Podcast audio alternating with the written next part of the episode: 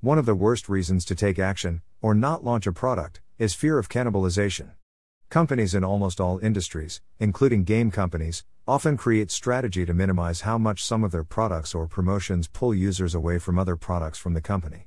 The concept is that you want to optimize your company's profits by driving users to the most profitable products and ensuring that you do not move a customer or player to a product that costs less. Some companies have very advanced algorithms to ensure they only move customers to new or other products if it does not have a greater negative impact on the product they are using or playing. Other times they will only release products in certain markets to protect their core market. While in the short term these strategies can enhance sales, they have a long term negative impact on profitability and can even endanger your company. The problem with this approach is that while cannibalization may diminish short term profits, it prevents competitors from winning over your customers. The logic for forgetting about cannibalization. The argument against focusing on cannibalization is simple logic. If a customer or player will switch to one of your other offering, even if they spend less in that offering, they prefer it, otherwise they would not switch. They might prefer the price point or just like the product better, but they are happier with the new offering than the existing one they are consuming. If the customer prefers the new product, then any competitive offering will have to be that much better to entice them away from your company. You can create a simple equation to show the cost of cannibalization. To put it into mathematical terms, let's call your existing product X your new product as Y. You earn A per week for X and 0.5 A per week for Y. Your analysis says to keep your customer from switching from X to Y, even if you need to ban the customer from Y. The problem is that your company does not exist in a vacuum.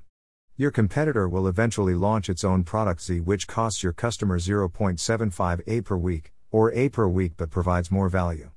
Even if it takes 8 weeks for your competitor to launch, they eventually will. Thus, you may earn 8A from the customer but nothing else. Instead, if you have a 6 month, 24 week, typical customer lifetime, you earn 12A from that customer instead of 8A.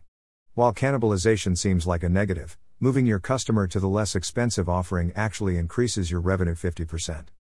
Your competition will kill your product if you do not. The primary reason that you cannot avoid cannibalizing your product is that virtually all companies are in a competitive ecosystem. As smart as you think you are, your competitors are also smart and always trying to make their products better. If you can build your product at a lower price, they can build a pretty good copy at a lower price. If you can improve the product by adding certain features or changing the theme, one of your competitors has probably had the same idea and will also try it. While it may take some time for your customer to learn about the competitive product, they will in time. If you keep your customer from their optimal product, a competitor will offer it to them. Retention, retention, retention. I have written about retention many times and how it impacts the lifetime value of your customer or player. Retention is the key to optimizing a user's lifetime value, even if they spend a lot, if they only do it once or twice, it is hard to generate much revenue compared to a loyal user for years. Additionally, as the cost of acquiring users not only in games but in many businesses continues to increase, the relative value of existing customers also increases. It becomes more expensive to replace these customers with new ones, so keeping existing customers is critical. Focusing on cannibalization, however, means you are not giving customers the product they most want to consume. If you let your customer choose which offering they prefer, they will choose the one that puts them on the highest indifference curve, in non economic speak, the one that makes them happiest. If instead, you decide to limit their options, you are putting them on a lower indifference curve, they are less happy. The less content a customer is, the more likely they are to churn. The 9x rule strikes again. Further compounding the value of giving your customer their best possible experience is the 9x rule. I wrote about this rule a couple of years ago, but in effect, it says that a new product needs to be nine times better for someone to switch to it. That's why a product like the Microsoft Surface, which may be a better tablet, garners very little market share because it is not nine times better than the iPad most people are already using. The need for a product to be 9x better to get someone to switch compounds the argument above about the value of moving people to their favorite product even if it cannibalizes another offering from your company. They would not switch unless the new offering was 9x better. For a competitor then to win them over, it needs to be another 9x better. So rather than winning your customer over with something 9x better than your original product, they need to release a product 81x, 9x9, better than the original product. This simple equation shows how much more competitive you are by disregarding cannibalization. Focus on the customer.